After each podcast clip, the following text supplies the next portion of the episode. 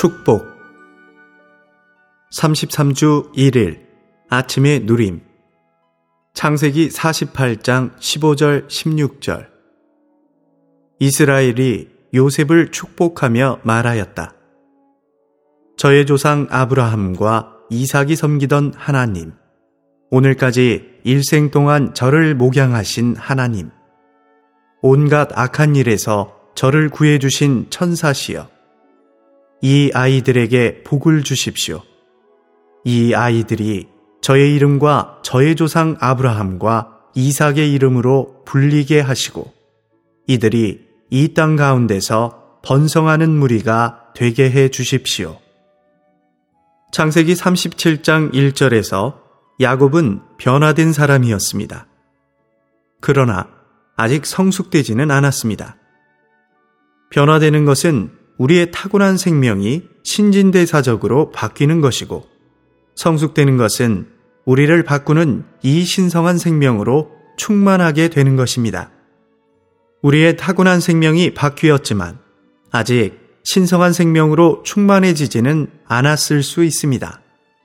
변화의 마지막 단계는 성숙입니다. 야곱의 변화는 하나님께서 그를 치셨을 때 시작되었고 그 과정은 창세기 36장의 끝까지 계속되었는데 이 시점에서 변화의 과정은 상당히 완성되었습니다.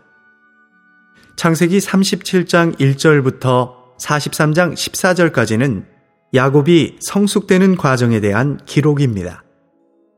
창세기는 사람이 하나님의 형상을 지니고 하나님을 표현하며 하나님의 통치권을 가지고 하나님을 대표할 수 있도록 어떻게 생명으로 개조되고 변화될 수 있는지에 관한 완전한 그림을 보여줍니다.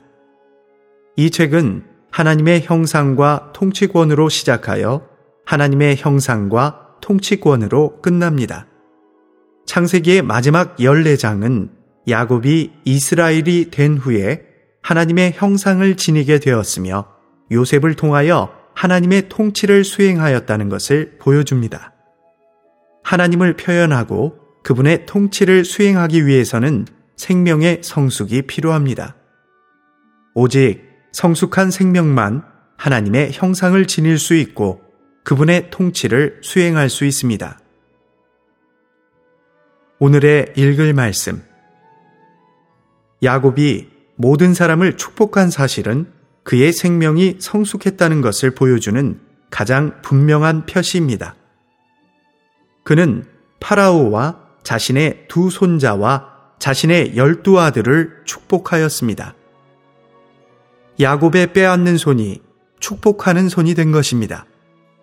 생명의 성숙은 생명이신 하나님으로 충만하게 되는 것이고 축복은 생명이 넘쳐 흐르는 것, 곧 생명의 성숙을 통하여 하나님께서 넘쳐 흐르시는 것입니다. 그러므로 사람들을 축복하는 것은 그들을 하나님의 임재 안으로 이끌고 또 하나님을 그들 안으로 이끌어 그들의 은혜와 사랑과 교통이 되시게 함으로써 삼일 하나님, 곧 아버지와 아들과 성령을 누리게 하는 것입니다. 야곱이 파라오를 축복한 것은 야곱이 파라오보다 윗사람이라는 것을 보여줍니다. 야곱은 이집트에 갔을 때 자신을 위한 어떤 활동에도 참여하지 않았습니다.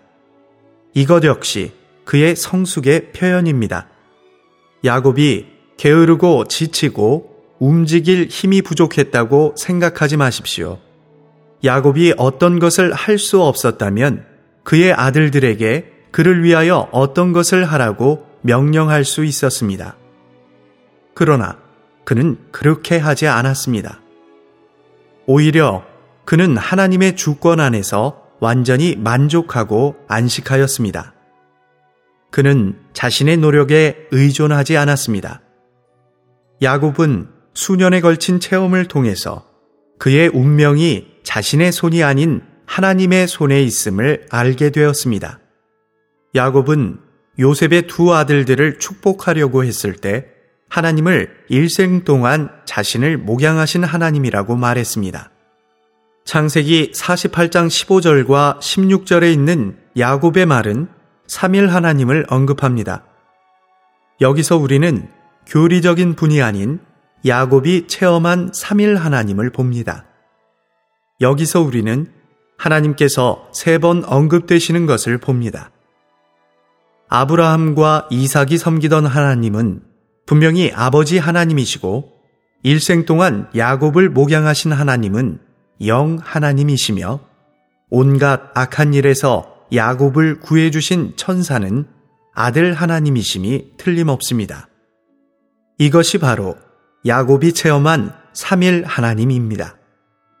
야곱은 하나님의 주권과 목양하는 돌봄을 체험하였습니다. 목양하는 것은 먹이는 것을 포함합니다. 목자는 다만 먹고 쉬기만 하는 양들의 모든 필요를 충족시킵니다. 양들이 존재하기 위해 필요로 하는 모든 것은 목자로부터 공급됩니다. 저를 목양하신 하나님이라는 야곱의 말에서 목양이 언급된 것은 야곱이 자신의 운명과 존재가 절대적으로 목양하시는 하나님의 손 안에 있다는 것을 깨달았음을 매우 분명히 보여줍니다. 그래서 야곱은 성숙하여 이집트에 도착한 후 자신을 위하여 아무것도 하지 않았습니다. 이것은 생명의 성숙을 보여주는 또 하나의 표시입니다.